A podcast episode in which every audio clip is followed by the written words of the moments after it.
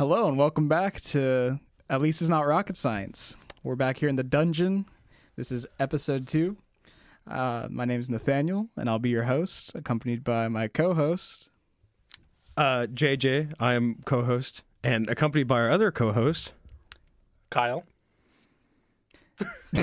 And on today's agenda, we're gonna be we're gonna be doing a recap first, and then we're gonna be diving into a little bit about HART, one of the umbrella projects here at OSU under AIAA. And if you remember last week, we actually spoke about all of the AIAA projects, and we're actually going to try to get uh, every team lead in to talk about them themselves, so you can hear a bit, a bit, a bit more about the the firsthand close experience. But uh, yeah, if you want to learn more about HART, uh, you can listen to that prior episode and some of the other AIAA capstone teams. But today we're going to be very specific. So what are we doing today, Nathaniel? We got a special guest today. A special guest, you Very say? special guest. Uh, I'll actually turn it over to them and let them introduce themselves. Oh well, well, thank you.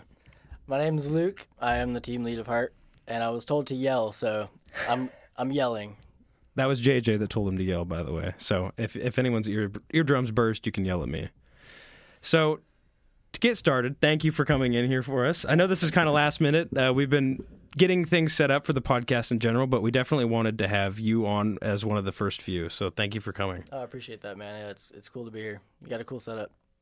Yes, we our own personal setup that we definitely own. Wink, wink. That does not look like a dungeon. that does not yeah does not look like a cave where we uh where we do of our misdeeds so uh today uh, we're planning on asking you some questions about uh, where you're from oh god sorry i keep hitting the microphone with my hand i'm very expressive uh, we're going to talk about where you came from like where you grew up um, kind of what got you into your current major what brought you to osu and kind of what you're hoping to do with it and what you are doing with it here Cool.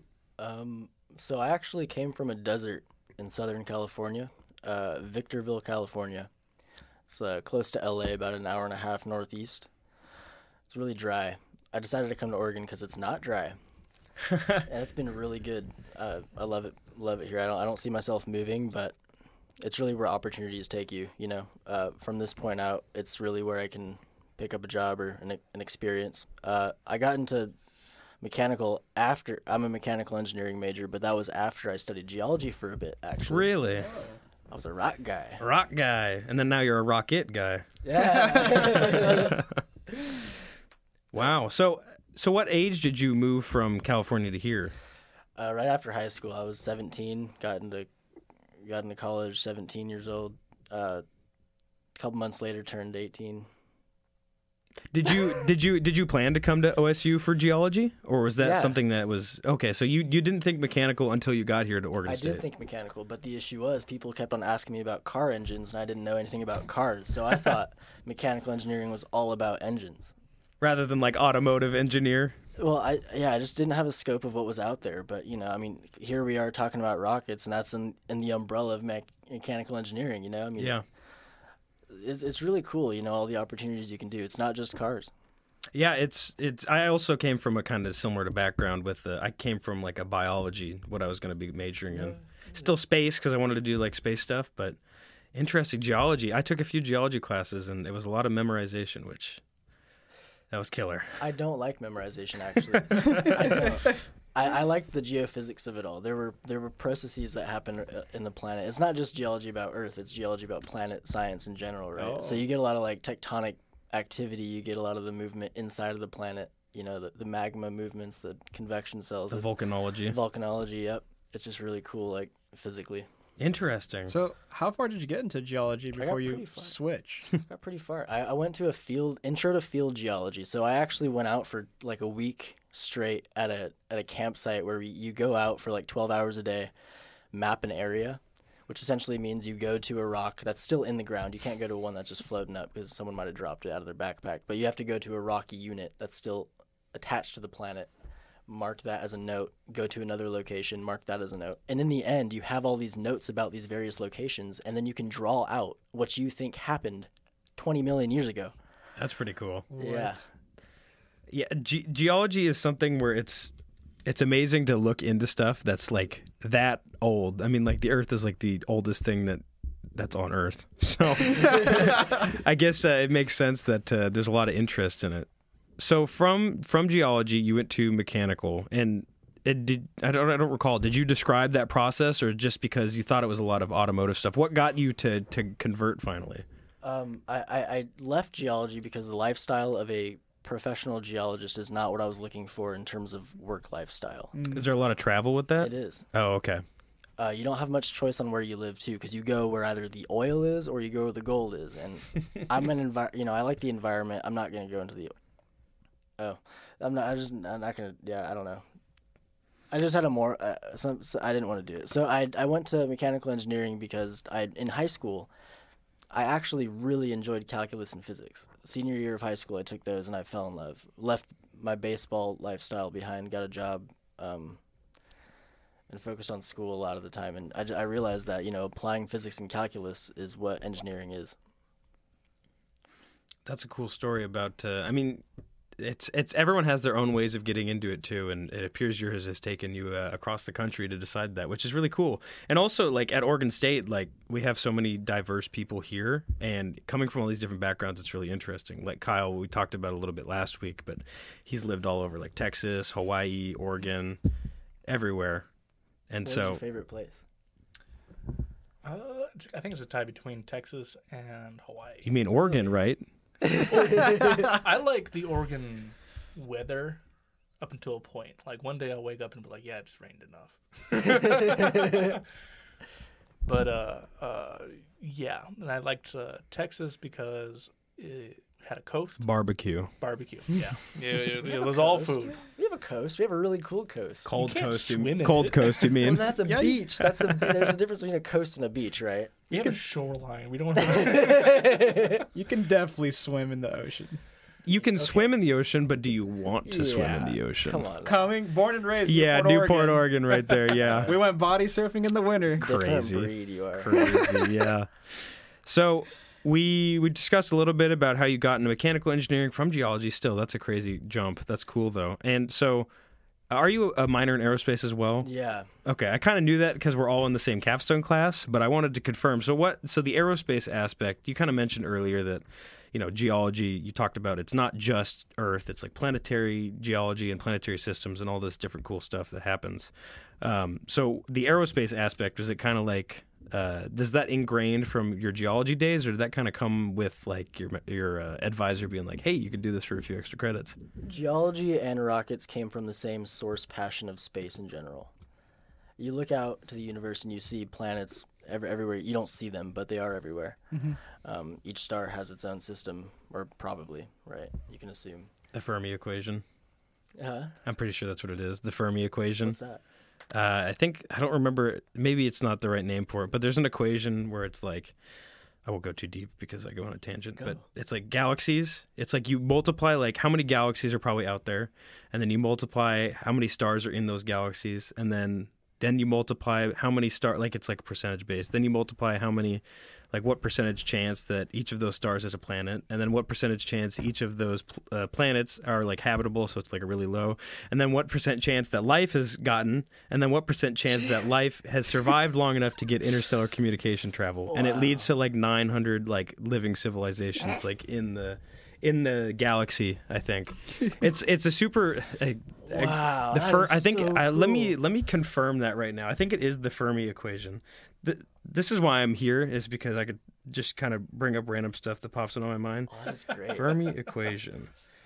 But love of space, yes, that's exactly what. Uh, I mean, that's what brought a lot of us here. I think the Drake equation, not Fermi equation. The Fermi paradox is something different. It's the Drake equation, but they're kind of together. So long story short, aliens built the pyramids. Yes, aliens built the pyramids, definitely.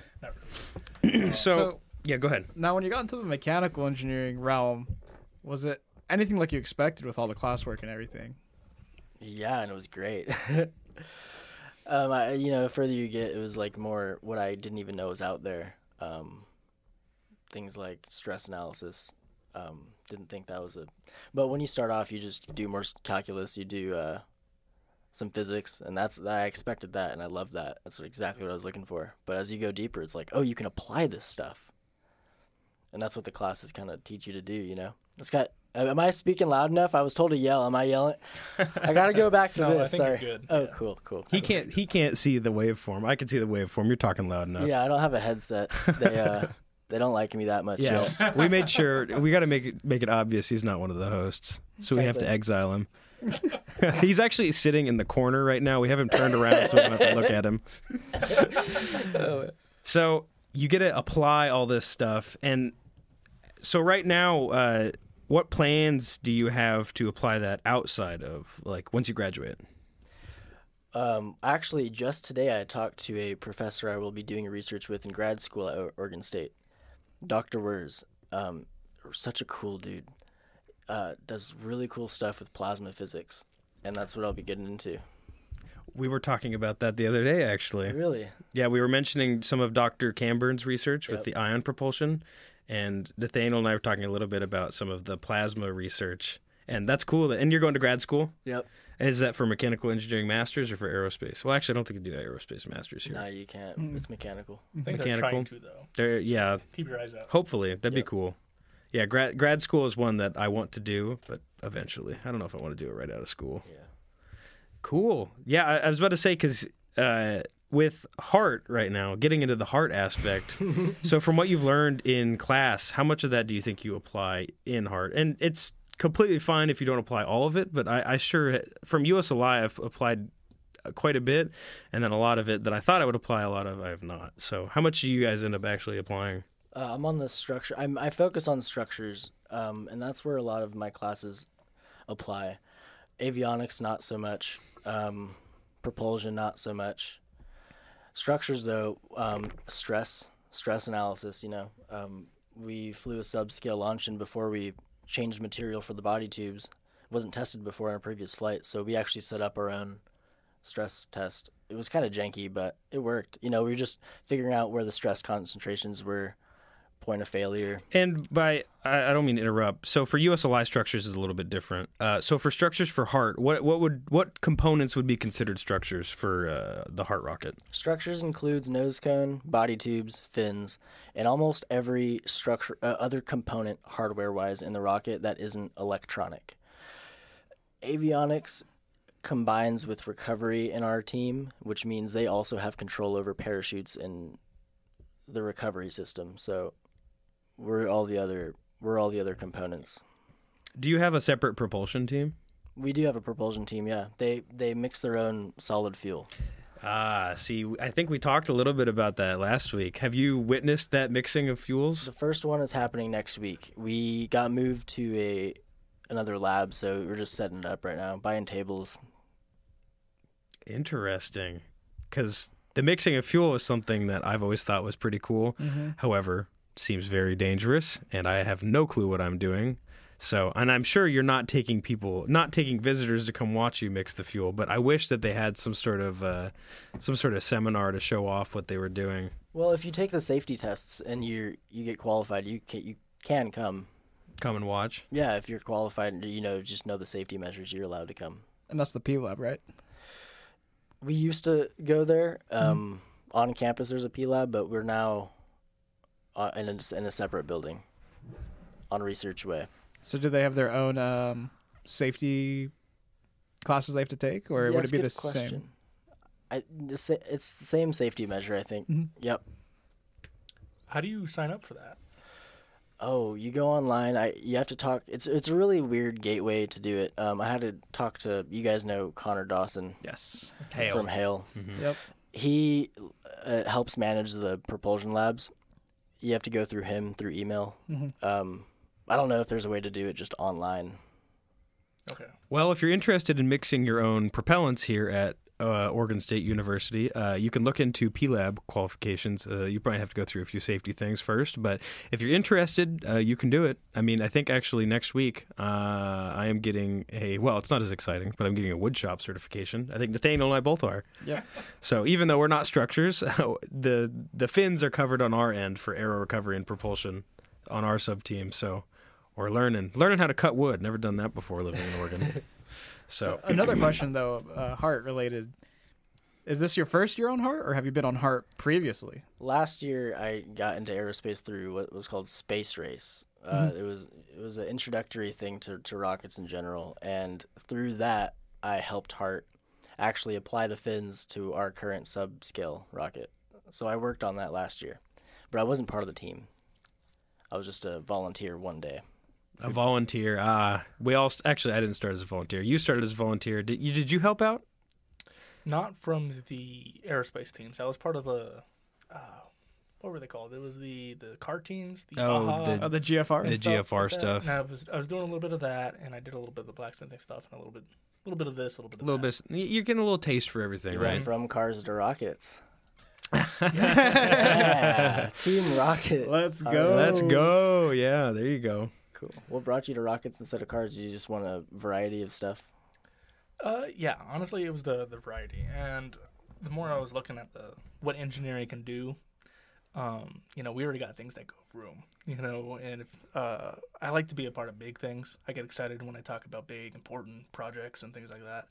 Um, I can go on and on and on about like, like, oh, hey, all the new stuff that we could do. Hey, look at all this. Yeah. Um, and that that what gets me excited about engineering a lot, and all that new stuff is starting to be aerospace. You know, people are talking about colonizing Mars. Yes, it is. Yeah. People are Heck like, yeah. finding different like trying to travel out of the solar system, things like that is great. And I'm like, you know, I want to be a part of that. Yeah. Yep. That's a. I mean, a- a- aerospace is cool. Let's just say that. If they had a major for it here, uh, that would be great. I eventually would like to go down to Arizona to get an aerospace master's at ASU. Okay.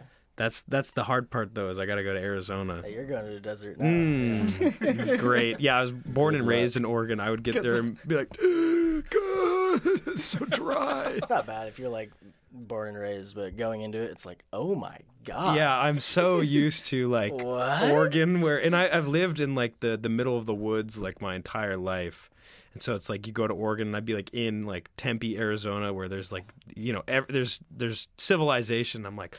Even in Corvallis, like I'm still I'm still looking around. Like people being my neighbors is so weird. If I heard a knock on the door at my home, like I would get like a I, I would get like the baseball bat, you know, I'd be like uh, skinwalkers or something out here. It's definitely a shock. Yeah. Um, I went from Hawaii to Texas, and Came from Hawaii. from uh, I was born in Hawaii, but I Whoa. went from Hawaii to Texas for my uh, um, during my freshman year of high school. And in Hawaii, I was always able to find where I was based off of the mountain faces. So I always knew where I Ah, was. All I had to do was look up, and I knew exactly where I was. The When I go stars for me. Then when I went to Texas, it's like flat. I had, I had, it was a weird adjustment period because I never knew where I was. That is so wild. 'cause My- I still never know where I am, but it's normal for me not to know. that is wild.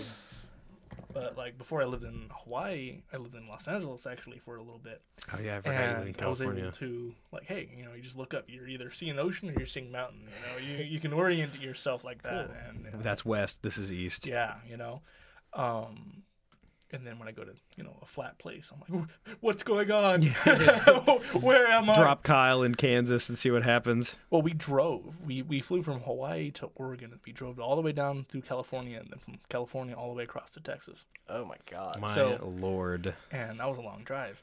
But there was a lot of portions in that drive where we would just be a speck on Yeah. you know, on- on the horizon. and there would Nothing exists. Yep. Yeah. I mean, I know like New Mexico has like uh, the the White Sands like uh, missile testing range. Like that place is like it's literally desert for a reason, right? A government base that's a desert. They have internships. I think NASA has internships out there at White Sands. That's pretty cool.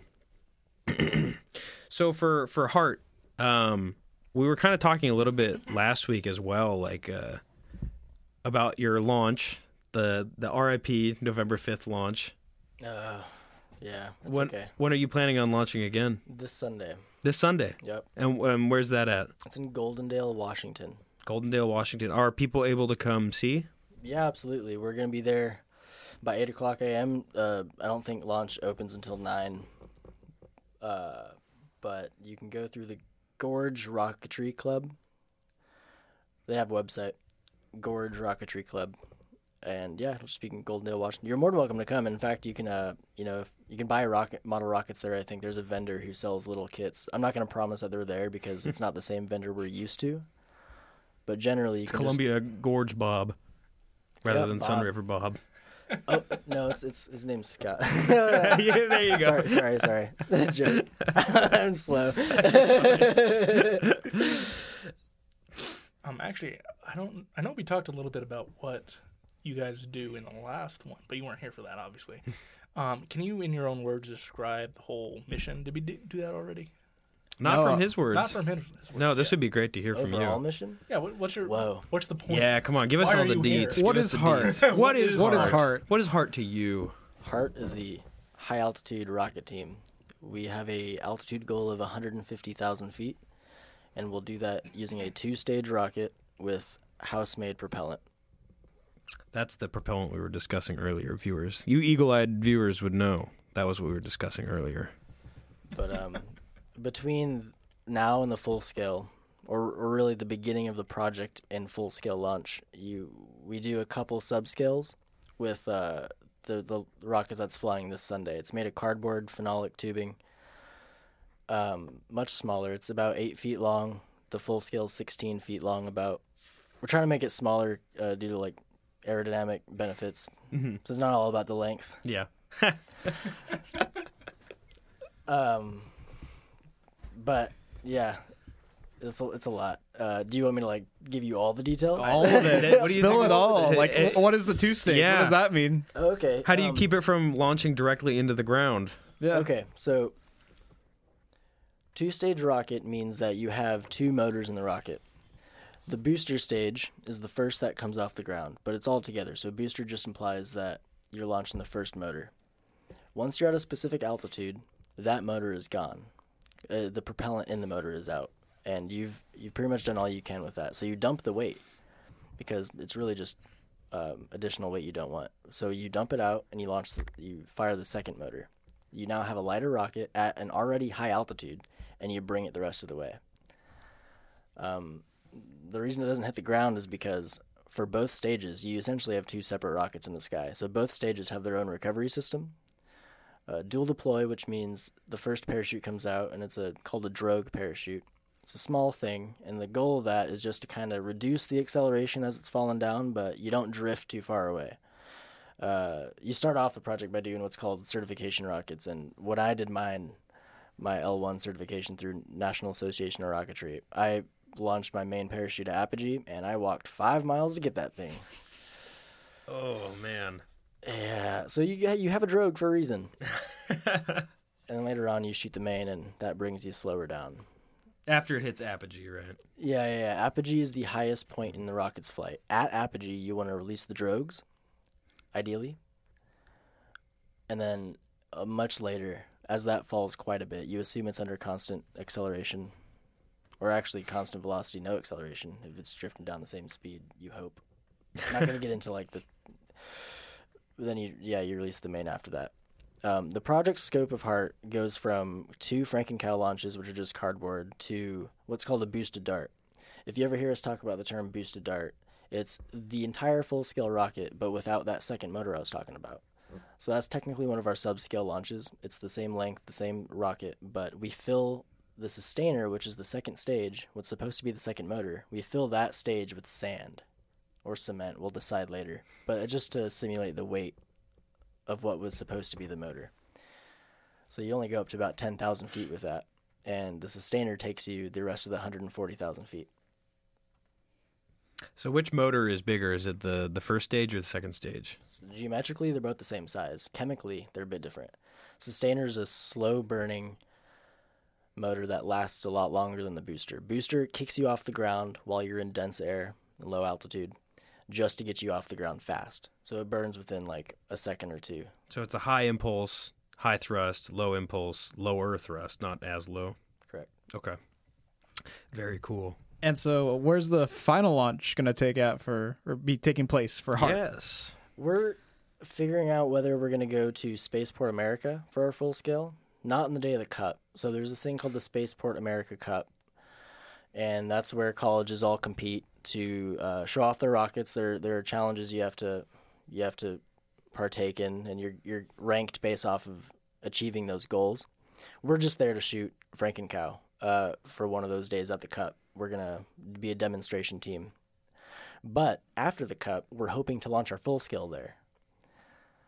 Um, if that doesn't work out, we'll go to Nevada. So spaceport's in New Mexico, and Black Rock, which is the launch site for the full scale in the past, that's in Nevada.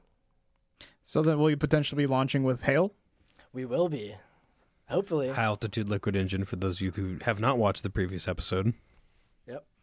That'd, That'd be, be really pretty. cool. That would be pretty sick. Yeah. Uh, we're honestly kind of hoping that we do, just because you know that that'd be sick. Hale, Hale is uh, Hale. We'll, we'll try to have someone from Hale on and talk about their project. But their project is, I think that like USLI is cool, and obviously I have my own bias there. But I think HART and Hale are probably the coolest like um, rocket teams that are here because because you go so high, because there's there's so many difficulties that you have to experience with these rockets that like no one like a percentage of people ever will try to figure out right.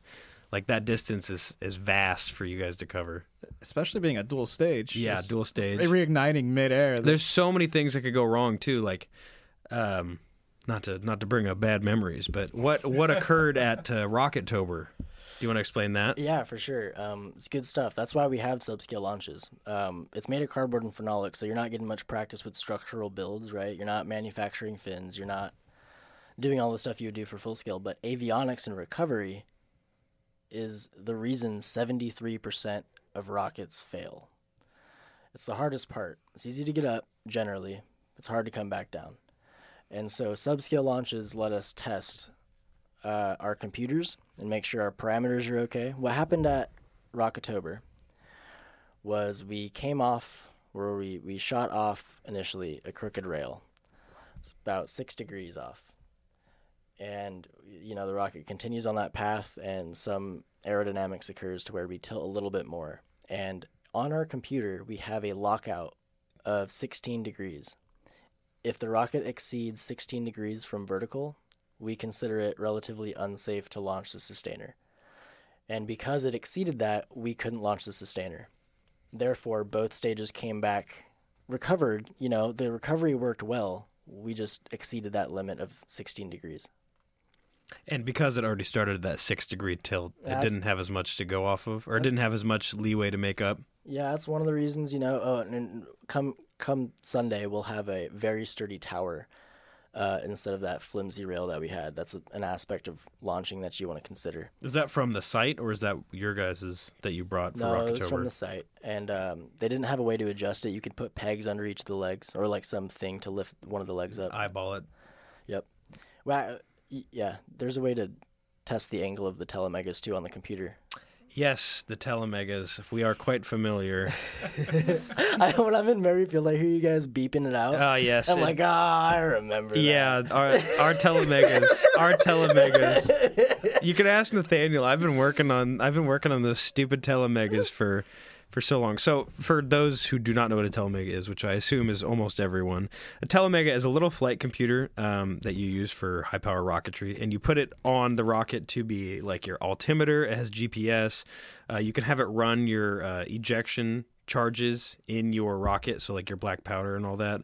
Uh, and it, it's it's a pretty amazing piece of technology for how small it is, but the way that it, it functions like to get from like our pad and launch configuration is kind of infuriating especially when we don't have the manual and it's old technology from previous usli teams and we have no clue what we're doing Yeah, we could help you out. yeah, I, I think I, I was about to say we would appreciate that because we've messed with I've messed with it and I've gotten we've gotten pretty far so far, but man, those things it just makes me mad. Our avionics lead, uh, Mason, will be much better at helping you out, but I can try it. Mason's uh, really good at that stuff. Yeah, I talked to Mason briefly about it, and I think we're getting they're out of stock on telemegas online, so we have two from old years. So we're going to use one telemega on our subscale, and then we're going to use the better telemega on our final launch with an EasyMega as a backup telemetry. So, Yep. very cool stuff. Yeah, it, it's not a lot of the people don't think about like uh, like I could say from my own experience being ignorant of rocketry. Uh, I did not realize how much electrical work goes into rocketry, even without a payload. Like because if, like you said, if you did not have that sustainer, or like the, the, the telemetry to, to lock out the sustainer. I mean, like, you couldn't shoot a two stage. You wouldn't be able to separate. yeah. I mean, you could.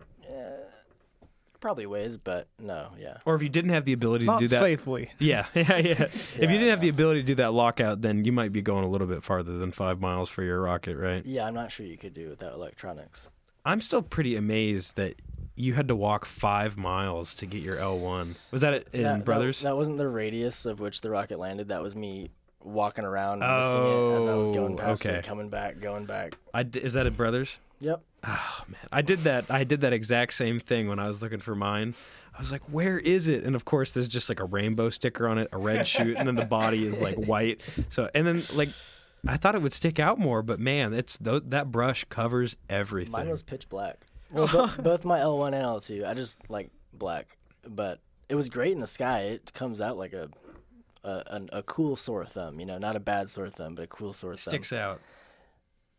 The radius is like a mile and a half. See, I'm taking notes because I still have yet to do He my still has to L1. launch his. Yeah, And I think we're doing that when we take our uh, subscale out December. yeah. And uh, yeah, so mine's gonna. Ha- I'm gonna think I'm gonna put about those Apple AirPods in, or not the AirPod, but the uh, The tile. the ta- AirTag. AirTag. Yeah. There we go. That's what I was joking uh, about putting my wallet. yeah, in you were there. joking about that. I'm like, hey, you know, that's that is a good idea. I'm I gonna feel like that. it would work. I It would mean, work, you like there was surprisingly like what 4G out there too. Like I did not expect there to be internet. So Yeah, I do mean, that. it could work. Spray it like neon something. I don't know, like green or You gotta like run after it like as it's coming down. You gotta make sure you're last to launch and like follow it and like fo- run after it basically as it's falling. Like that's like the best way I could think of to keep See, track of it. on the parachute. I'm just gonna put a kite and then I'll attach a string. You have to go even farther. Well, there are ways to do everything you guys are talking about. The, the streamers work, yeah. yeah. Um, shiny streamers like the ones that are fluorescent and shine in the light, the sun. Uh, you can also do. One of our people did. Uh, one of our members had a, a noisy beeper in the rocket. So as you get closer, you can just hear the rocket from afar. Yeah, we Um, noticed the TeleMega has that capability of just being noisy because uh, we've too. we've gotten it to get into launch configuration and then like you know I like drop it or like move it up and it thinks it's going it's like 800 feet already, so it's like launching everything and then like all the LEDs light up and then it hits land and it just beeps. It just beeps until you you unplug it, which Ours- is obnoxious. talks too. Oh yeah, my computer is like 800 feet, Are you serious? 900 feet, and I'm like Booster engaged. yeah yeah yeah. coasting, Yeah. main chute deploy. I'm like, whoa. What is like, yeah, because remember we were messing with it earlier and my computer just started talking. I'm like, am I still in Discord? Like, am I still in the team meeting? And it's like, no, my computer's just telling me, like, one of these days it's going to say something. Like, Your soul is mine. It's scary. I do have one thing to uh, three. There are three tips that Rocketeers have told me before I launched my L1, and Oh, it, hel- it helps you find them. First, as the rocket's coming down, pay attention to a far away uh, vant, like a viewpoint, such as a mountain tip, a mountain peak. And remember that peak as you walk out, so you can kind of keep yourself oriented. So that's one. Two, as you're standing and watching it fall, if you're in dirt, make a line with your foot towards the rocket so that if you get lost, you can come back, check your footprint, and find the line again. And then the faraway viewpoint helps orient yourself as well. So that was two. And three is bring a compass. Mm, the Have- compass is a good idea. Have a cardinal direction, yeah. I remember one trick that I found because, of course, I was the first one to launch out of our USLI group, and so I had the hardest time finding mine. And it was also just me looking for like the first like thirty minutes, and it's in the sun, and like I have my water bottle, and I have like barely any water left at the Oh, bottom, man. and we're still there for like another like four hours. So I'm like, man, where is this stupid rocket? When I went out on mine, I had like goldfish, I had a PB and J. the luxury. yeah, that is, that's Pure awesome. luxury right there. Yeah, yeah, I was gonna say you got your caviar with you as well, wine and caviar. Taking notes. Bring Yeah. snacks. well also I, I took a video oh, of it going down and then watching the video over again to see like the orientation like in the direction it landed in from where i was standing that also really helped like seeing how it would have landed or how far it seemed to look uh, like for the, from the perspective that i had They say wherever you, however far you think it landed, double it. that's what i that's what that wa- they i was literally out there looking and like i'm like looking out for all the rattlesnake holes and all that you know and uh I was like, "Hey, have you seen a parachute? You know, or have you seen a red parachute rocket? It's a, it's pretty long." They're like, "Well, however long you think it went, double it. And I was like, and an old man was like, yeah, I think I saw one like about 300 yards that way. I was like, and I walked like, I probably walked 900 yards in that direction. That old man was wrong. and so like I started walking back, and I was like, man, I'm never gonna find this. A kid who had just launched his, because I was standing right outside like the range where you need to like no one could stand there. So they're launching him like above my head, and this kid launches his, and it lands like probably within like 100 feet of me. And uh, he comes over and grabs it. He's like, oh sweet. He's like, I'm like, hey, have you seen a, a red parachute? And a, a red parachute rocket. He's like, oh yeah, I'll help you look. He's looking for like two minutes. He's like, oh, I think I see it. I'm like, really? And I run over, and it's my rocket Oh wow. and like the chute had like conveniently like fallen like underneath a shrub while the whole rocket was laid out in the open and i was like oh my lord but you know what it wasn't damaged so Shout out to that kid, man. yeah i was like Yeah. i was like dude thank you so much i mean he was from u of o though he had a u of o jacket on uh, so yeah. Just kidding. Blame the Just parent. Nah, you know. high powered rocketry's cool i i I didn't know I was going to be on this capstone until I did it, and I'm I'm very much enjoying it. I, I get to meet and work with a lot of cool guys, and I get to hear about a lot of cool projects like HART. So we, uh, I, I'm enjoying it. It's a good time. So high powered rocketry is really cool, and if you're interested, uh, please reach out to us or reach out to HART, Hale, USLI. Um, all of us would love to teach anyone who's interested more. Also, doesn't HART have some social medias? We do. Uh, Instagram heart underscore OSU. So be sure to check them out and also check out the OSU AIAA Instagram as well. And inside of our bio has all the other projects. Could I hear that uh, Instagram tag I, th- I think it's heart underscore OSU. Heart underscore OSU. Sorry, I'm logging in from the o- the Oregon State USL. The old rocketry team apparently did not follow you guys, so don't worry. I'll take care of that right now. Oh, right on. Oregon State. Well, I I we usurped this account and it's got like a thousand followers. So now I'm just in control of it. I mean, we are in control of it. Cool. Oh, So- that's, is that you with your rocket event? Oh yeah, yeah, yeah. This is me at, at Rocketober. Oh, we had a few other select pictures that Nathaniel refused to upload to the drive, but Well, they're in the drive, but just the USLI. the drive. USLI drive, the meme drive. you have a meme drive? That's great. We have a meme. Well, A lot of memes. we have a lot of memes. Yes, let's just say that USLI, as much NASA professional stuff that we do, we still have fun. So the guys who inherit our stuff bef- after us is going to have a lot of questions. Yes, we were actually hoping, like Nathaniel and I have been kind of talking about with uh, one of our volunteers, Jose, as well, about trying to set up some sort of like better training for the next team of USLI, like giving them a better idea of like what goes into the document. Like, here's what we did. Like, here's some software you can use for this. Like, because it's there's no promise that like the next aero recovery propulsion team will even know what Open Rocket is. I didn't know what Open market was, Or even how to use the TeleMega. or how to use a TeleMega. or how to understand the beeps, Yes, the, beeps. the, creeps, boops. the jeeps. We've been making that joke all day because we messed with the TeleMega all day. The Spaceballs joke for everyone. but yeah, uh, Jose is trying to help. Um, he's always trying to make it kind of a AIAA thing, where all the teams will have some way of creating this resource to pass on the legacy. So a lot of information is more passed on than dropped off, and you're just kind of We've been talking about it too. We should set up like a formal get together meeting to talk about it. and Definitely. maybe have people designated to uh to run that or to like we'll set up a formality. It should be done. It needs to be done. It that should be definitely done. does. Yeah. because it was certainly, I mean, coming in and not knowing like anything about what's going on and learning from all the the sub team leads who do better than me. so I mean that's the that's the point, right? Is surround yourself by people smarter than you. Mm-hmm. So oh, that's yeah. like the best way to learn. I think even then, most of us are kind of shooting in the dark. Or, you I mean, that's how you learn too, right? that like you learn through experience. Like I feel like I've learned Open Rocket pretty well now from just iterating with Nathaniel for our PDR for like like how many hours do we put in like over like two days? Too like twenty five. yeah, we put in like twenty five hours each. I don't like remember the days anymore. yeah, they kind of just blended together. it was. I, I remember. It, there's an interesting dichotomy between Nathaniel and I because I'm team lead, and then he's my sub team lead because I'm on aero recovery propulsion. So we have an ongoing joke where if I'm just like working And I'm like, man, I'm hungry. And then I just keep working. Nathaniel forces me to take a break. He's like, union break time. Union break. Yeah, union break time. union break. I'm like, come on, just let me finish. He's like, nope, union break. That's where the peaceful mutiny happened. Uh, they took me off of one of the sub teams. So Multiple sub teams. multiple sub teams. I could have done it. I could have done it. Uh, you know what they say? Misery loves company, right? Uh, yes.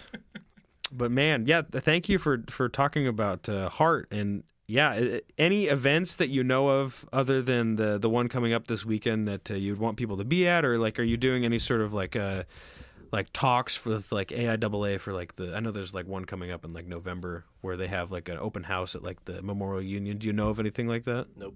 Nope. Fair enough. Oh well, I, I know of like I can at least say like I didn't know about the Memorial Union. However, HART does have weekly meetings on Fridays at 11:15 a.m. in Rogers 226. If you ever want to come, you're more than welcome to. We have a, a cool volunteer-led project that we need um, people on. We're basically trying to motorize and autonomize a directional antenna so that when we launch our full scale, we don't have to track it with our hands. We can just let it track the rocket by itself. And volunteers are pretty much taking that over. It's a it's a little bit difficult, I would think. Very um, cool though. Eh, I think it's we were talking about that today. We said, you know, if HART HART pulls this off, we can mooch off of him. no, I mean like it'd be a good resource for AIAA in general if we can replicate it to all the teams, and, Yeah. then, and then they can optimize it over the years. That could be like a capstone project on its own. I feel like That's why I said it's a little bit difficult, and it's kind of you know it's a good project.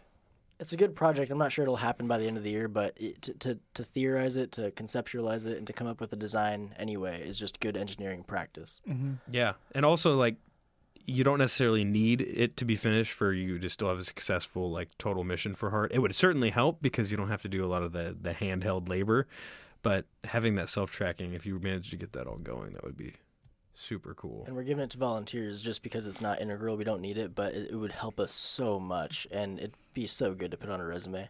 Oh yeah, It's kind of like uh, in 2019 when I first joined HART, uh, they were doing the vacuum for the propulsion mixing, so that way your propulsion will set in easier. That was a whole capstone, uh, capstone project in its own. Dude, I try to get propulsion to just say, okay, we'll buy motors. We don't need to mix them. Because that's a whole thing. And it, dude, it makes the project double the effort and complexity, you know? I mean, it's good stuff, you know? It's, it's cool. Uh, we wouldn't be HART without it. But if we were really shooting for the 150,000 goal, we might just buy motors and then throw the rocket up there in half the time. But then it's not fun. It's not as fun. Also, I don't think you'd learn as much because that's that seems like a useful skill to know, like hands on. You know, It's very hands on. It's it's practical for those wanting to get in propulsion. It just offers a lot for people. It's very it's very true. It's also just it's what makes HART too. That's right. It's that hand mixing. Yep. hand dual mixing. stage and hand Ooh, mixing. baby. Twelve hours a day. Yep. grind. oh man.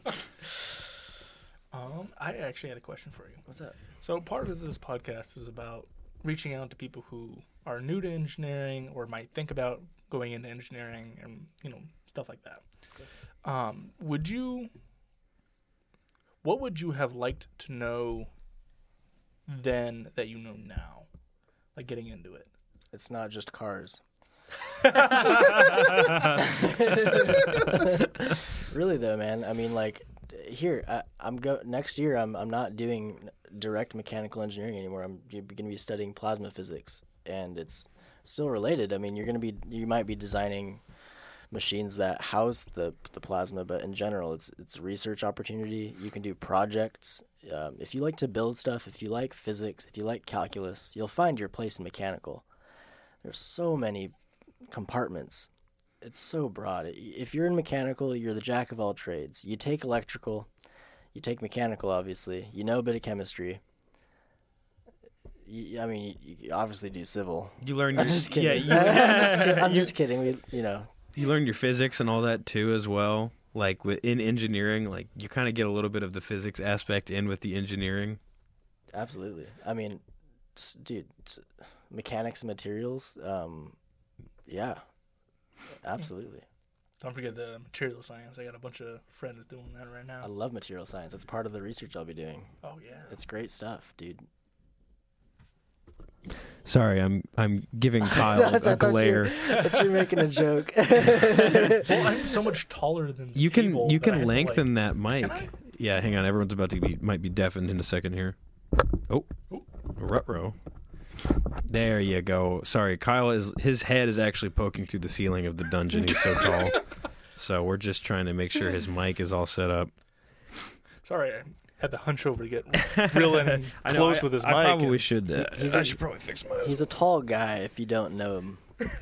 It's like our entire team is filled with giants. Have you noticed that? Yeah, I have to look up at all you guys. Well, like we have like uh, we have like Ryan, and then like even like Isaac, James, you. Like it's a bunch of giant. I don't know what's in the water where all you guys have been drinking, but I don't know. I don't get it. So yeah, and, and then with our podcast as well, we uh, we also tend to delve into some tangents and topics outside of OSU as well. So I know that there's been some stuff going outside, uh, going on outside the realm of OSU, but still within the STEM region. Uh, Nathaniel, I believe you knew a little bit more about some of that. Yeah, so there's actually a few few things going on. Um, first things first is uh, Lockheed Martin. Uh, they did their first autonomous Black Hawk flight for medevac reasons.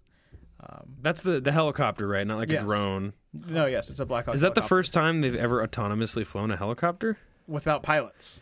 without so there was pilots? no one on board. Oh. and this helicopter full on did a whole medevac, quote unquote, mission, but simulation. Like no one behind the wheel at all. No like, one. There's drone? no- the wheel, no- the steering No wheel at all. physical human person inside this helicopter. Wow, so there's like a scaled up drone, like a really scaled up big drone. big drone. Eh, no, it's just the regular Black Hawk helicopter, just flying without people. Yeah, Wow. but yeah. Whoa! Like like. I think what I'm trying to ask is zero intervention. There's no one in someone's basement with a joystick. It- There's it- nothing is it on. so? It's automated.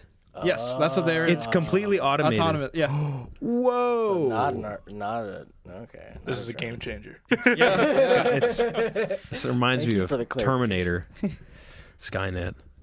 yeah. Um, and then kind of leading on to that, I've been doing some job searching and stuff, and everyone's heard of Lockheed Martin Skunk Works, where they did the SR-71 project and the U-2. Um, Boeing has their own quote unquote Skunk Works project. It's called Phantom Works. Um, Phantom Works. Phantom. That is a pretty cool Yeah, name. Phantom Works. And so I just thought that that was crazy because I mean I didn't know Boeing had this little secret side to them. I think that it's like all these all these like uh, aerospace companies. It's amazing what they have done, what they have made compared to what they can make. Or like so they do like a lot of contracting for the government from like commercial and like the like military and stuff like that. But like thinking back to like the SR-71, like that thing I ever because I think that it's a lot of people's favorite planes just because it looks cool first off as an engineer I mean like if I was designing that I'd be like yeah this looks cool. I'm gonna design this to look cool.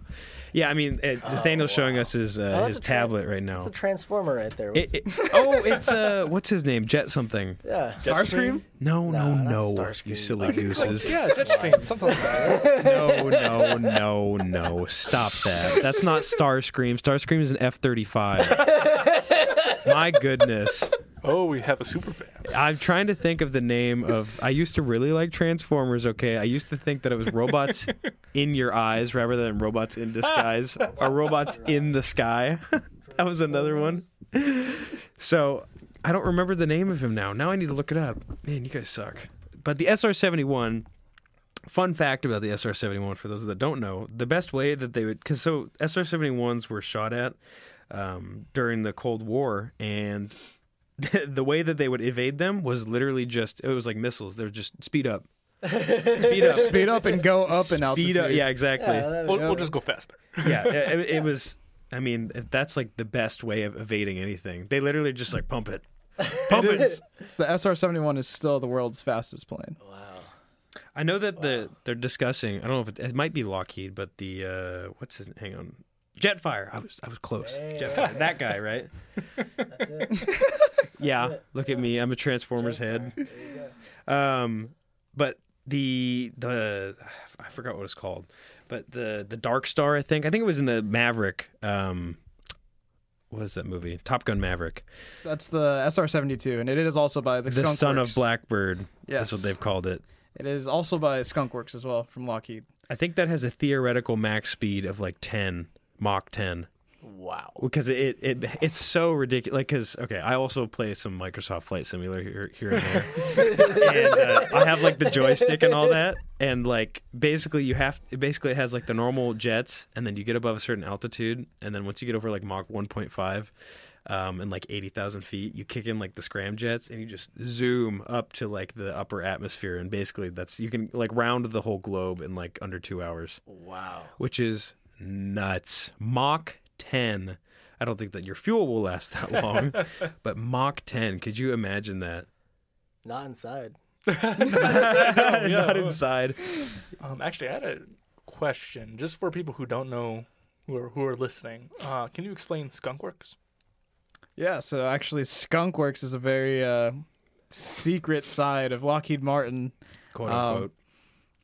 They do a lot of, I guess, in, in a sense, emerging technologies into aircrafts. Um, they're again uh, kind of DoD contracted, so they can't really talk a lot about what they do. But it is kind of one of those things. It's if you're part of Skunkworks, no one knows about it, yeah. and no one ever will know about it. well, the SR 71, eventually we found out. I think Yeah. that- that got declassified, right? Yeah. Eventually. And normally, a lot of what goes on with Skunkworks, and I'm not sure about Phantom Works. I mean, I just came across it, but a lot that goes on with Skunkworks is usually in the uh, what Area 51. So That's where they have all the Are we really aliens, right? into conspiracy yeah. theories right now? The Area Do you guys believe in Area 51? Oh yeah, that's definitely Oh. a thing. Okay, so now you're gonna get me started. yes, not not necessarily like alien like spaceships, but there has definitely been classified stuff that goes on at Area 51, um, and they definitely have built like a lot of classified aircraft and tested it there. Oh, okay. Area 51 is the thing. I I remember there being a weird thing a couple years ago where they like Oh. wanted to rate it. We're Yeah, gonna we're gonna oh, storm yeah. Area 51. Yeah, I remember that. Yeah, they were gonna like uh, they were gonna run at it. Yeah, then a bunch of people like stand on like the border and they're like, "Yeah, if you run, we'll shoot you." And they're like, "Okay." No, I don't think. I think that people literally just like walked up in like green suit alien costumes. We're like, "Whoa, we're here for the raid." I don't think any. I think there's like a mo- like like you said like They were gonna run at it. they're gonna, yeah. I think that there's a there's a I think they're there's gonna that- Naruto run at it. there's that saying that if we all run at it, they can't get us all, or They something can't like get that. us all. Yeah, I It was remember that. just one of us has to get in and get an But- yeah. alien. That belt and machine gun would. But tell you actually, otherwise. actually, that because of that, they started releasing some uh, unredacted files. I don't know if you guys saw that. I think that that was also well. There's the Freedom of Information Act, which I know Mm-hmm. they have to unclassify things after a certain amount of time. Was that in response to people saying they were just going to run at Area 51? I believe so, but it might You it think might so? just been coinciding. I mean, with, I'm not saying that as didn't. well. That would just be really comedic if the U.S. government was like, "Uh oh, hold on. oh no, they're coming. we got to release the documents. We got to fight them off." I mean, they didn't release everything. They just put like a little, you know, little, little break. salt. Well, I know that the, the U.S. government also kind of confirmed the existence of not yeah well UFOs. There's another fancy name for it, UAOs or something like that. But it's like they, they've admitted there's been craft that that like pilots have come across that they don't know where they're from, or like they don't know what it is. They've they've people think that that confirms like aliens. That's actually a good question. Do y'all think that aliens have visited Earth before? Okay, s pr- prior question. Do you think aliens exist? Yes. Good, que- good answer. that that's a hard question, actually. I think to answer because part of me says yes, I think aliens exist, but simply because there has to be some sort of life out. let, let me narrow it down. there. Let me narrow it down. Okay, so do we all are we all in agreement that some form of life exists somewhere else in the universe? Yes. yes, I think it's extremely probable. Yes. So and then I'm not saying like little green men or even like intelligent life that can like get across like the solar Biological system. matter somewhere. Yes. And then like the second step is like do you think that there is another not necessarily human but another like living species not necessarily on our level or maybe even higher do you think that they exist not like they can get across the solar system or like the, across the universe to us That I think is a harder question to ask because if you look at it, um, our situation is kind of phenomenal because we have had, like, as Earth, a couple extinction events, Mm-hmm. and we have not existed nearly as long as, say, like the dinosaurs. But living things have. living things have, but intelligent living things, that's another question. And then the, you can get into the nitty gritty of what defining intelligence is. Like a dolphin Well, is pretty smart. I think They um, I can't remember which. Pigs there was are a too. anthropology professor, and she said the first sign of intelligent civil, in, civilization, not just intelligent life, but civ- intelligent civilization, was a bone that mended. It was a femur bone that mended. Oh, I've heard about this. And uh, if you haven't heard about it, it's because a femur bone in nature, if that breaks, that's that's you know your your, your main leg bone. If that breaks, you're pretty much dead. Like it takes so long to heal. yeah, My mom uh, broke her femur. Yeah, but in nature, Oh, in nature. no one's there because there's take no of there's no, no there's not enough medical science to to to Sorry, let yeah. that cure over time. So pretty much, you know, ancient, you know, civilizations, if they were to exist, would have to be able to care or at least have the uh, brain capacity to understand that me taking care of this person who has been injured and is weak right now can have long-term benefits. That's an interesting way to analyze it. Huh. I, I'm certainly I'm certainly of the the mindset that I don't necessarily think that we've been visited by aliens before. I'm not saying it hasn't happened. I just say that it's more improbable. Um, but I would say that it's a numbers game, kind of like the Drake equation I mentioned earlier.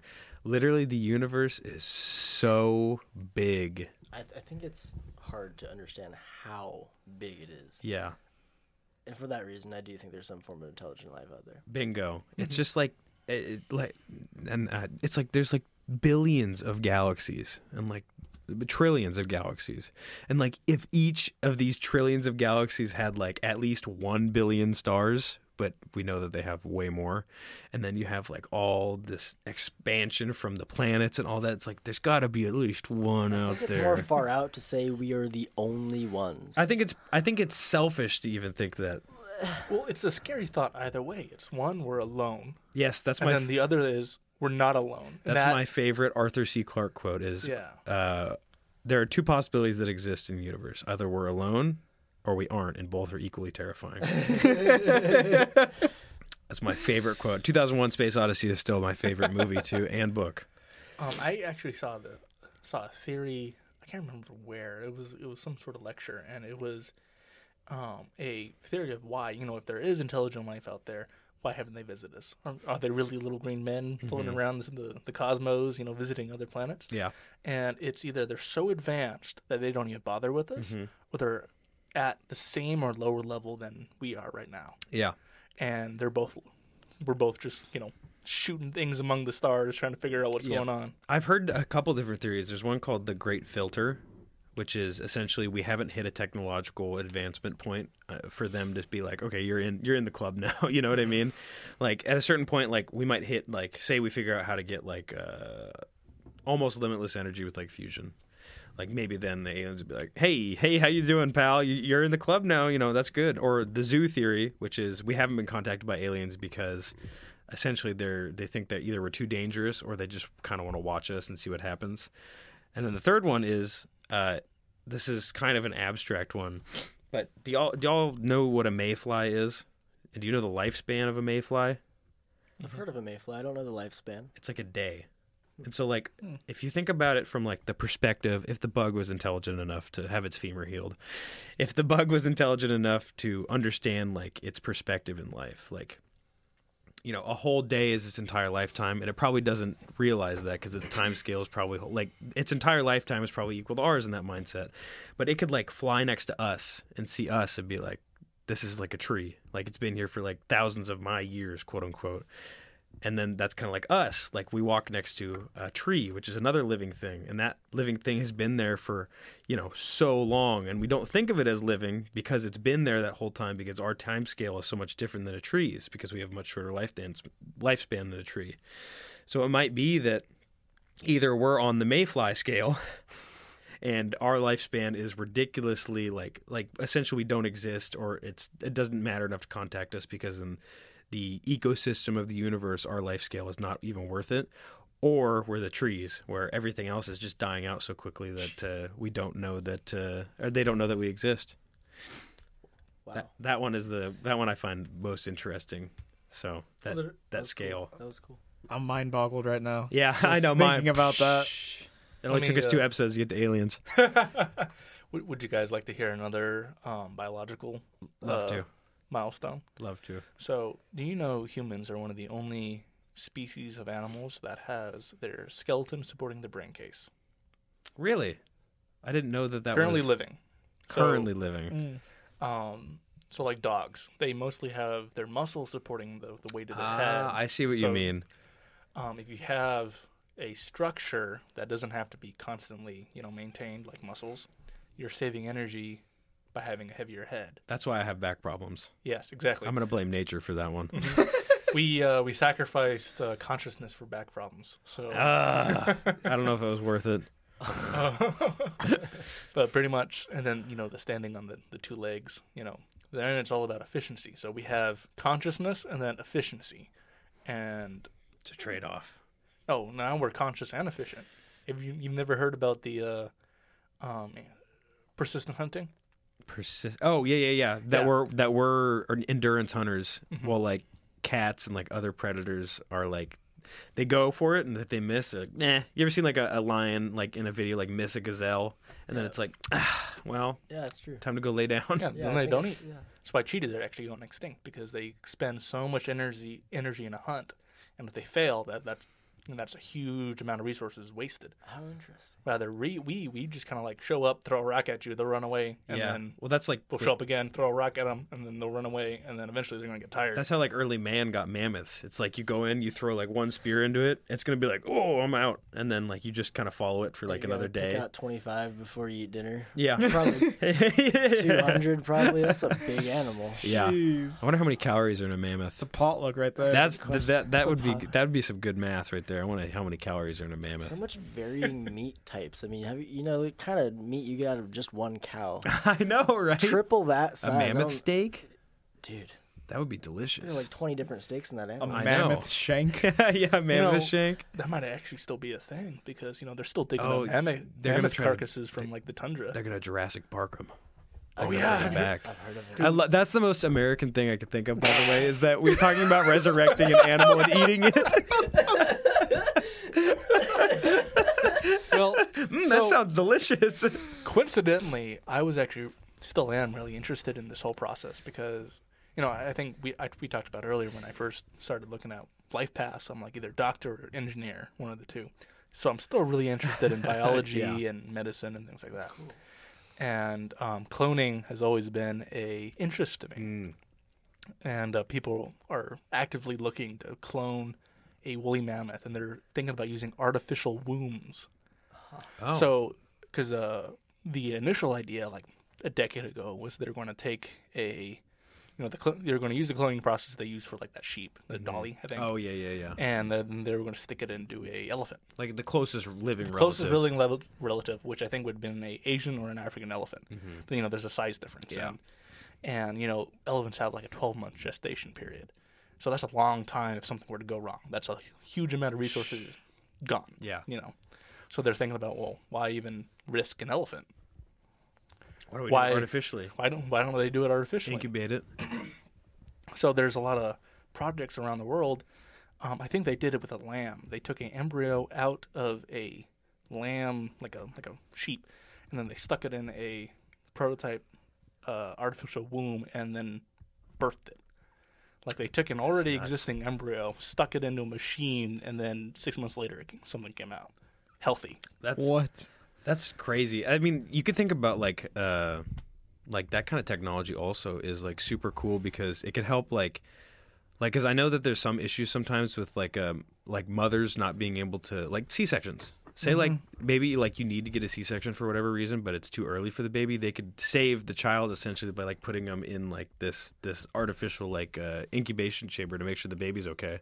I think that was the initial um, idea of that. Like someone else came up with it separately, Mm-hmm. but now the mammoth people are eyeing that like a the mammoth people, like a juicy mammoth steak that it is. Mm. I, I, I kind of, I'm kind of hungry. you Wonder what mammoth tastes think like. they have those at Beaver Hut? Mammoth steak? no, That intelligence, man, making your own womb just to save a child that wouldn't have otherwise been born. You know, like that's pretty cool. I mean, that it comes back to what you said about like engineering, yeah, really. the ability to do what basically the mind can imagine, and the mm-hmm. the the ability to do it, like how you're going to do it. Wild man. That's why like biomedical engineering, I think, is really cool too. It is. yeah. Like Oh. prosthetic limbs, mm-hmm. super cool. So cool. There's the a- exoskeletons. I, Oh, that was yeah, I wanted are- that to be my senior project before I knew what I was like. I was coming here. I wanted to do an exosuit. Too expensive. Well, there there's so many things out right now. Like, have you seen some of the new prosthetics where they're water hydraulic powered and they linked up to bioelectrical signals from your muscles? Shut up. That's cool. Okay, That's so wild. typically in amputees, they'll fold the muscle over the bone so you have like that cushion, Yep. right? So it's not just like bone That's- on yeah. skin. You know, um, you want you know it's a degree to safety. So that muscle is still there, and you can flex that muscle. So what they'll do is they'll put like electropads, and maybe they'll think of something a little bit more permanent to attach to those muscles, and they flex that muscle, and you program that electrical signal to a certain output and there's a, you can probably Google it right now. There, someone made a hydro, water hydraulic robotic arm that responds to that, that looks and feels because it's made out of basically tubes and um, silicon. hmm You know, and it looks and feels like a human arm. That is absolutely awesome. incredible. And I don't think you, they'd be able to make it feel, but they're they're working on that. You know, That's it's all because like we're we are all just big sacks of meat with electricity running through exactly. us. So you know, our biggest That's literally consciousness. what we are. What we're the- oh, we're blowing Luke's mind right now. Oh man, mammoth steak, electricity. we are basically jellyfish piloting a meat mech. Yeah, yeah. We're, we're, we are just our brain. The rest is like everything that our brain tells us to do. So if you can get the, the nerve endings to tell your body what to do, then it's Yeah. pretty amazing. People amazing. working on trying to solve blindness with like robotic eyes. People artificially uh, growing um, like un like kind of like stem cells, but it's like un because there's like uh, a lot of you may know like uh, organs. They have uh, like if you try to get an implant from someone else's organ, sometimes it like doesn't stay. it mm-hmm. rejects. It rejects. That's the mm-hmm. word for it. And if you have like a like stem cells to help the bonding process, and they're trying to grow organs now that are artificial that can do that. Like you kind of like you said, where it's it's still like a natural, as in mm-hmm. it's like organic material, but it's not being grown the same way as like you would grow your own like kidneys. Get this. Um, I saw a article a couple months ago about people trying to find out how figure out how to 3D print organic organs. Oh man, What? do, uh, you think they do that here at the 3D printing club? I think they got it. Oh, that'd be, that'd be you no Franken cow, right? You know. That's in Merryfield.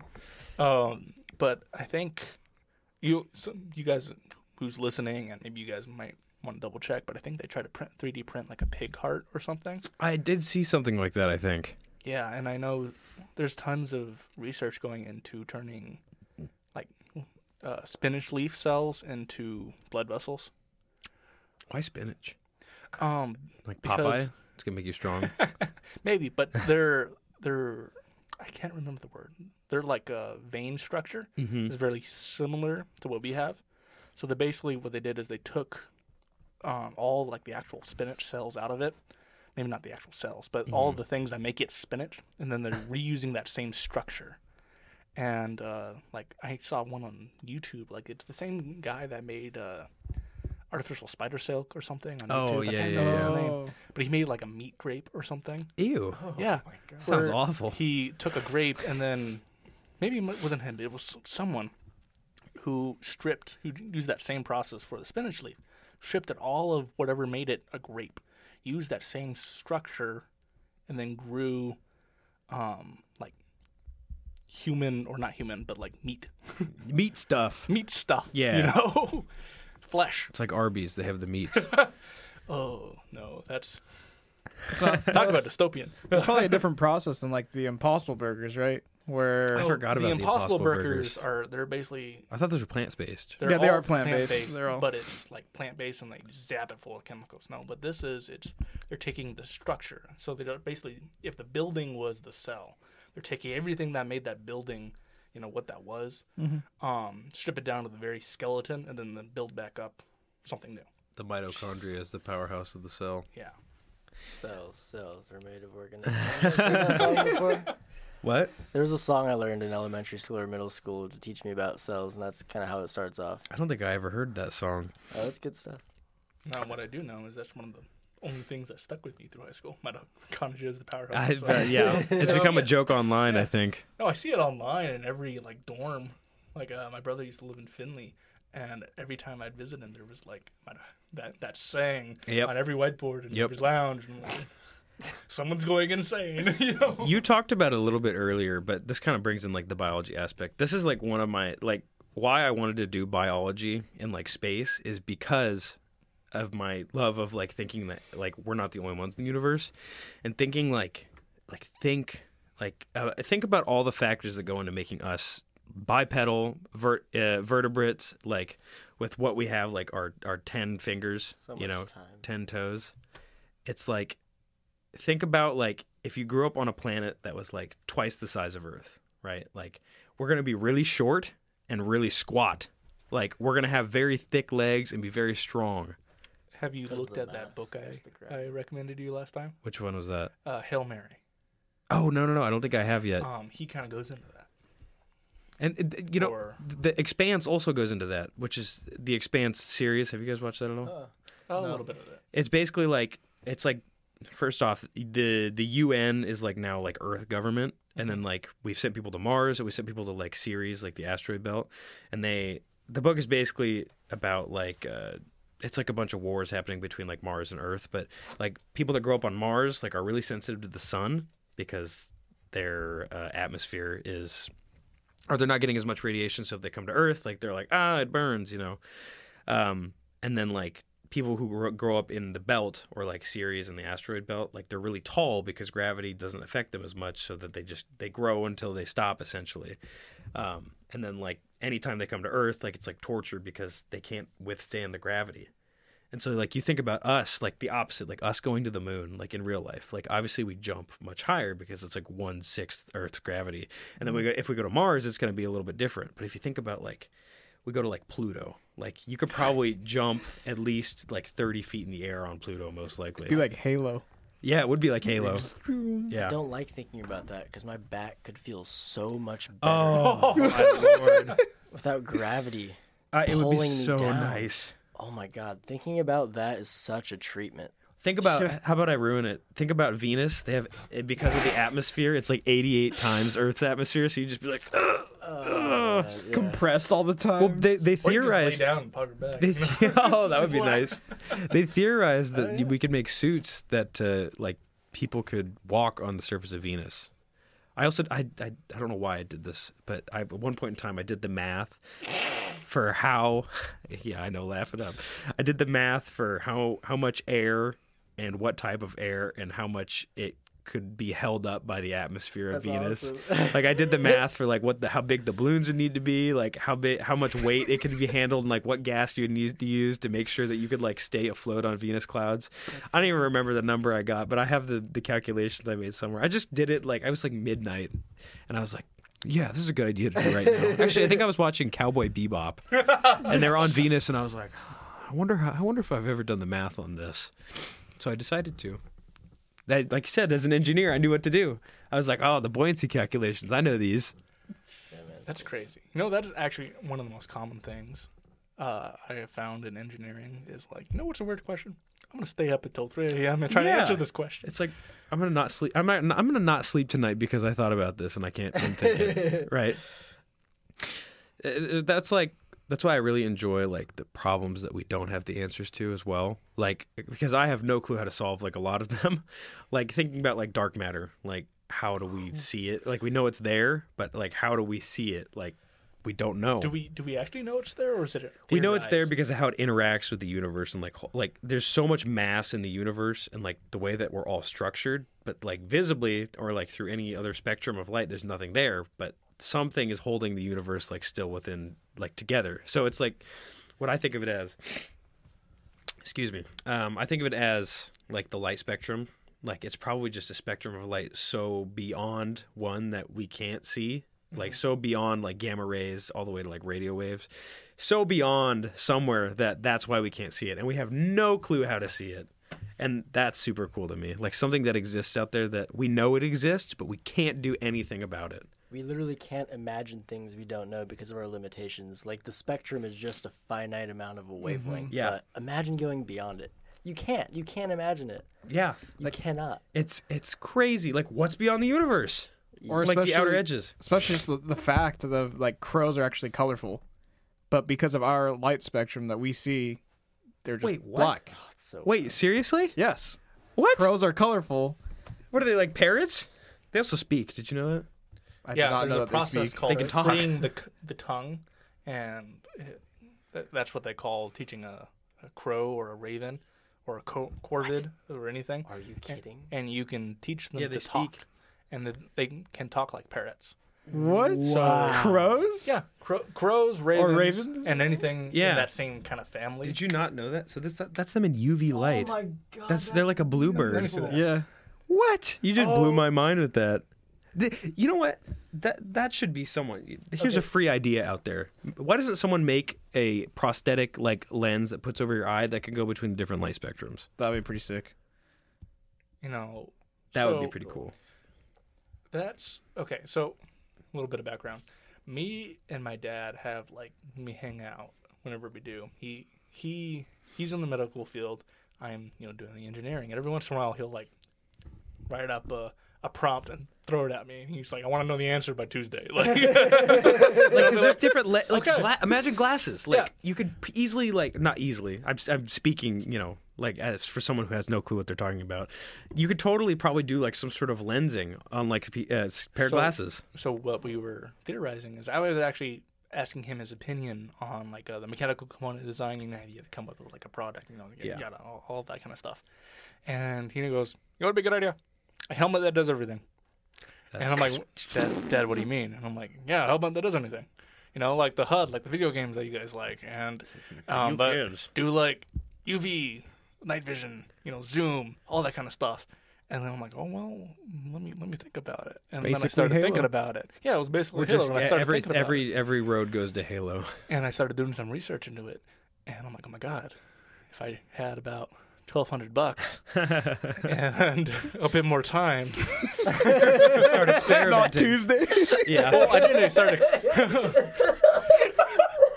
well, I started uh, uh, looking at things that exist and seeing how I can implement it, and, I, and then I can start getting excited. I'm like, oh my god, what what can I do? What can I do? That's And- what's amazing about and then I'm rolling with this, and I'm like, if I had time and money, the world would be mine. oh, I know. Old man's deadlines. I can't meet him. yeah, this old man. Old man says I got to get this to him by Monday. well, it's more like uh, um, uh, like ideas, not like products or anything. Like one time he asked me for a, he goes, Kyle, I had this idea.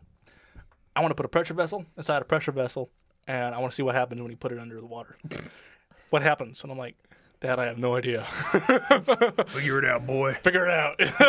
Just, um, and then I figure it out, and I'm like, well, I asked this one person, and then then like the math doesn't checked out, and that kind of led me down a rabbit hole. Like, what what does this mean?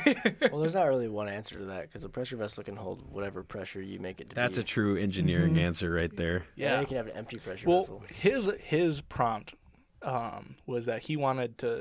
It's like, well, what if you create a barrier that takes off more pressure each time you like Well, layer what it? what gas are you putting in the pressure vessel?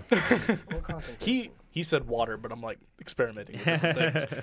And he, um, the idea was that if you have that second layer, you could go down to the Mariana Trench, and so you would kind of double or halve your stress because you would have another fluid there taking in. I'm like, Dad, that's not how structures work. yeah. He's like, no, no, no, no, get this, and I would have and that was an exercise in coming up with the reasons why it wouldn't work. Yeah, isn't there like something with like the cube squared law too? Like as you increase the surface area, like the volume, or it's like it's one or the other. It's something like cells. Cells can only be so big because of the cube squared law. I'm pretty sure. It's like as you make the I don't even remember as you make the area larger, like the volume like triples. Like mm-hmm. if the I think it's if the area doubles, the volume triples.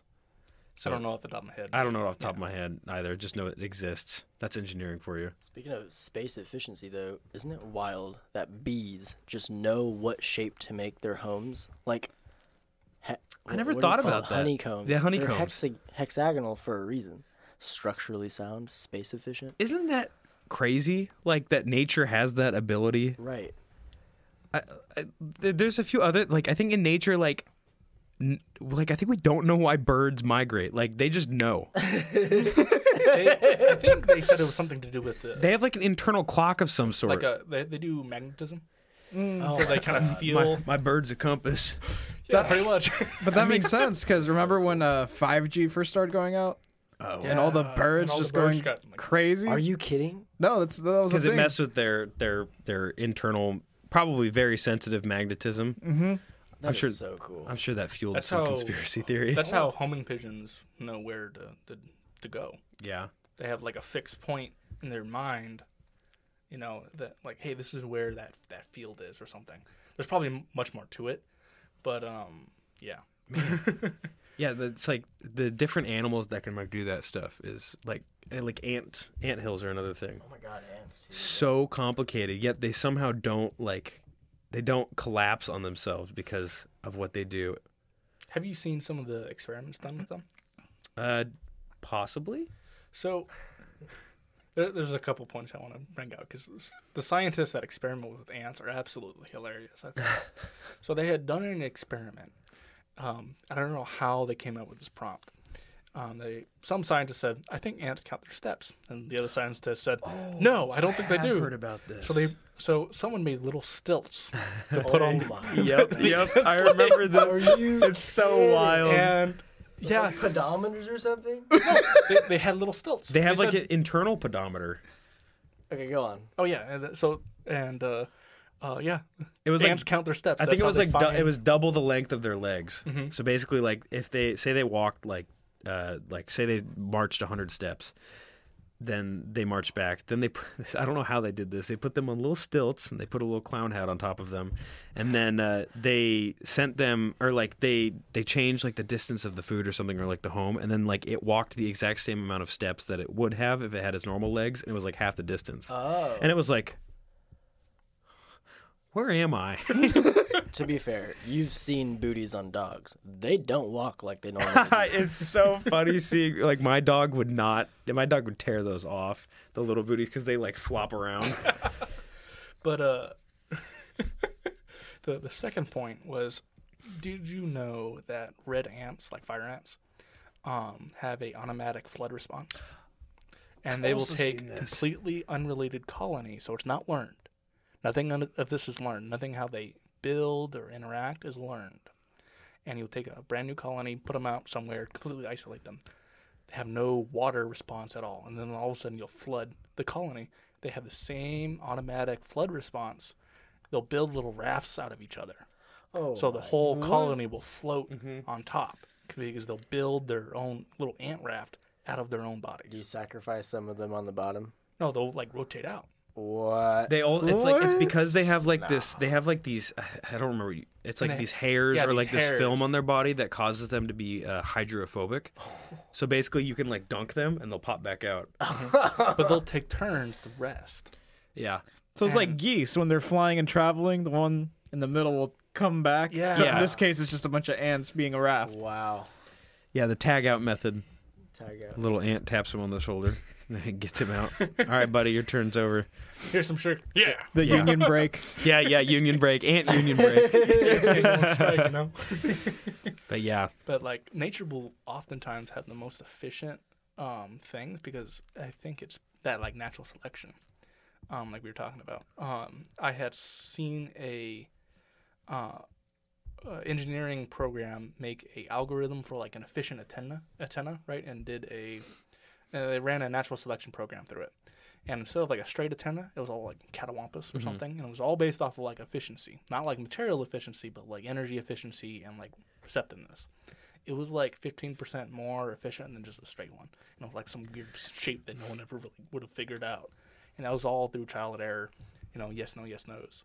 You know, I mean, that's like uh, nature's amazing too, because like compound eyes, like they can literally see like almost every direction. Eyes are so. I don't like their eyes at a certain point. I, I mean, like, but I'm cool with bugs, but like, just don't zoom in on them.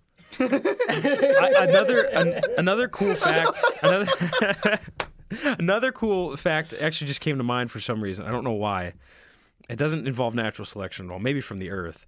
So I, I just thought about this because maybe it was the mammoth steak talk that we're thinking about. so I. I remember reading something a while back. Uh, it's totally anecdotal, but it's kind of fun to think about.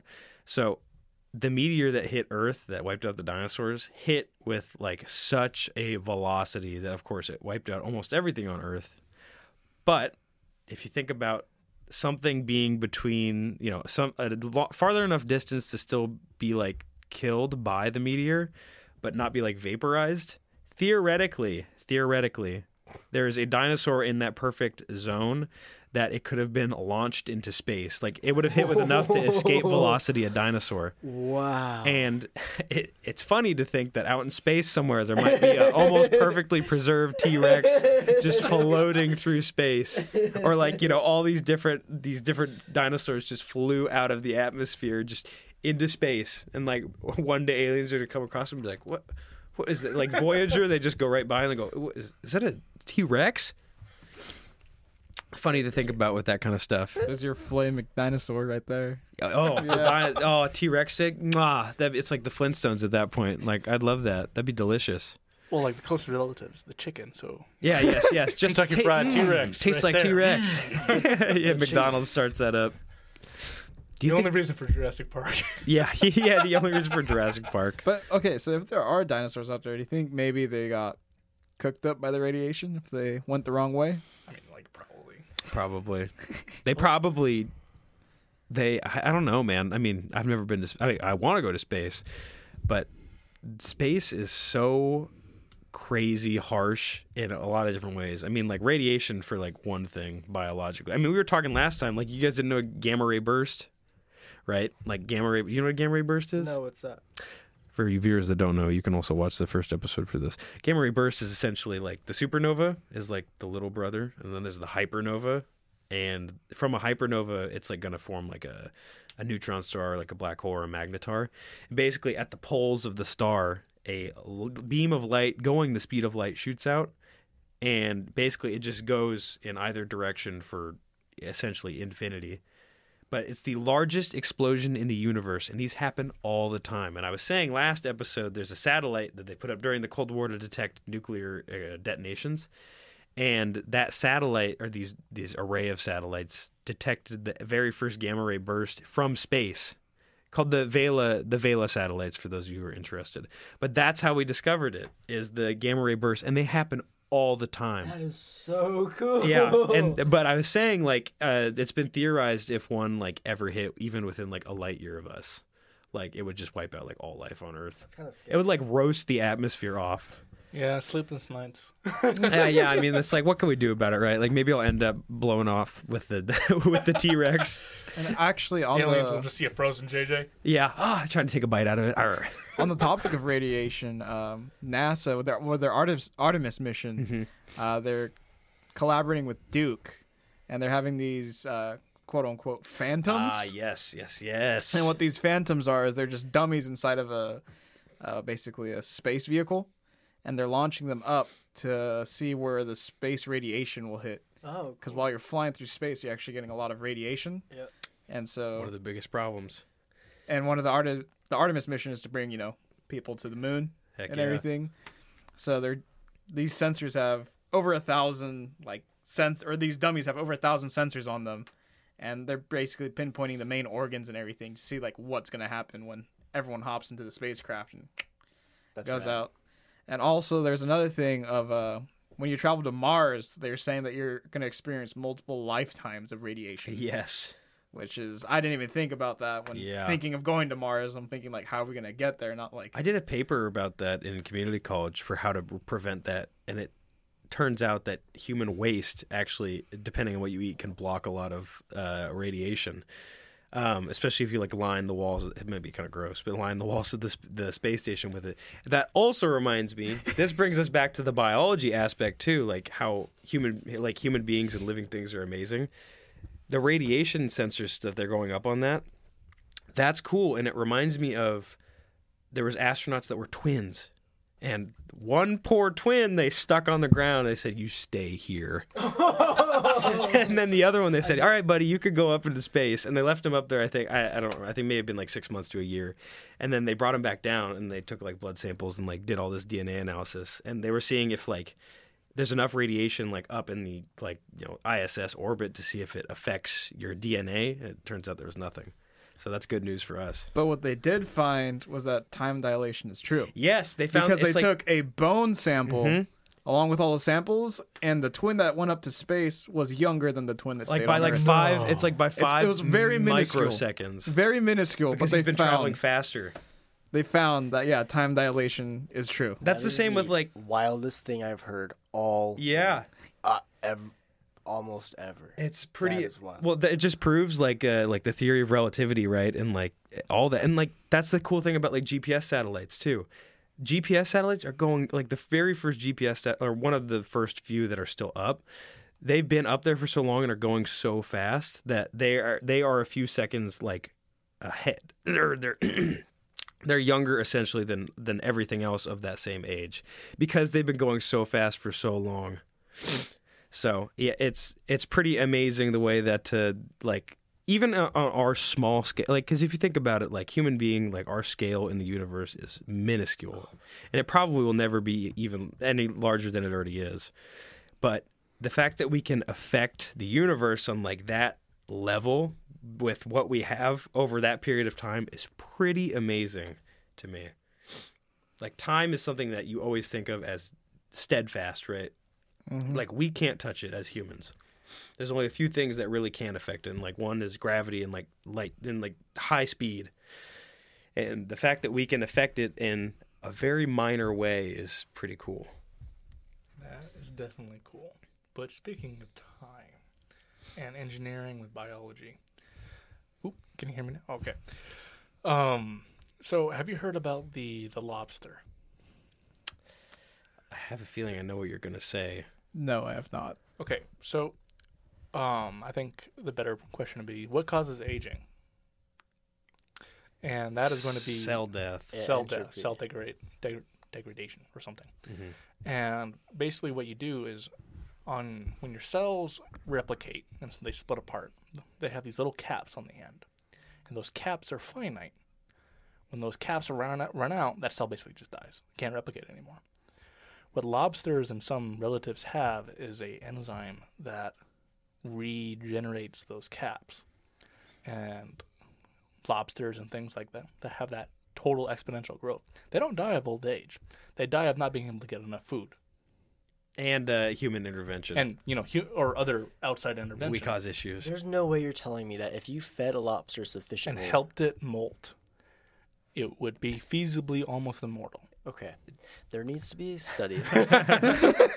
there needs to be a study that does this. I mean, I would need to know There's, there's if a couple. immortal. There's a couple gene studies that are trying to um, increase the human lifespan by taking that enzyme and they're experimenting. And I haven't seen. It I- all goes back to gene editing. yeah, gene editing. You know, and you know that might be the next stage of human evolution. Talk about sleepless nights. I'm going home, and I am looking for this lobster. Yeah. Lobster people. yeah. There's also in a shark that they theorize to be alive for like the last 389 years. Oh no, the, not theorized. They or know it that. is it's proven because they're like mostly cartilage and I don't remember it's different than the lobster but somehow like the shark is just like so long lived because like the pressure they live at in the ocean and the, It was the also temperature the metabolism. and their metabolism yeah Things with a slower, slower Extremely metabolism slow. Have a much longer life. I'm pretty sure that's how turtles live in Yeah. I was just gonna ask, didn't turtles Or survive tortoise. the the impact from the asteroid? Mhm. They did. Probably Everything as- above a certain as- size. yeah, I was going to say it's probably as as as some sort of ancient ancestor of them survived, and that's how they're here today. Right. Okay. That, that's that's much more I don't. scientific. Rem- I don't remember. yeah, I don't know. I don't remember. 'Cause I'm trying to think. Uh, Back in my day, when back the, in my day, when the turtles had had six legs and No, that two was- heads. Good clarification for sure. Yeah, man. The lot that you brought up. I'm sorry. I'm all the ta- I'm, ta- I'm the tangent guy. I guess there's also been a theory that we're all heading to crab.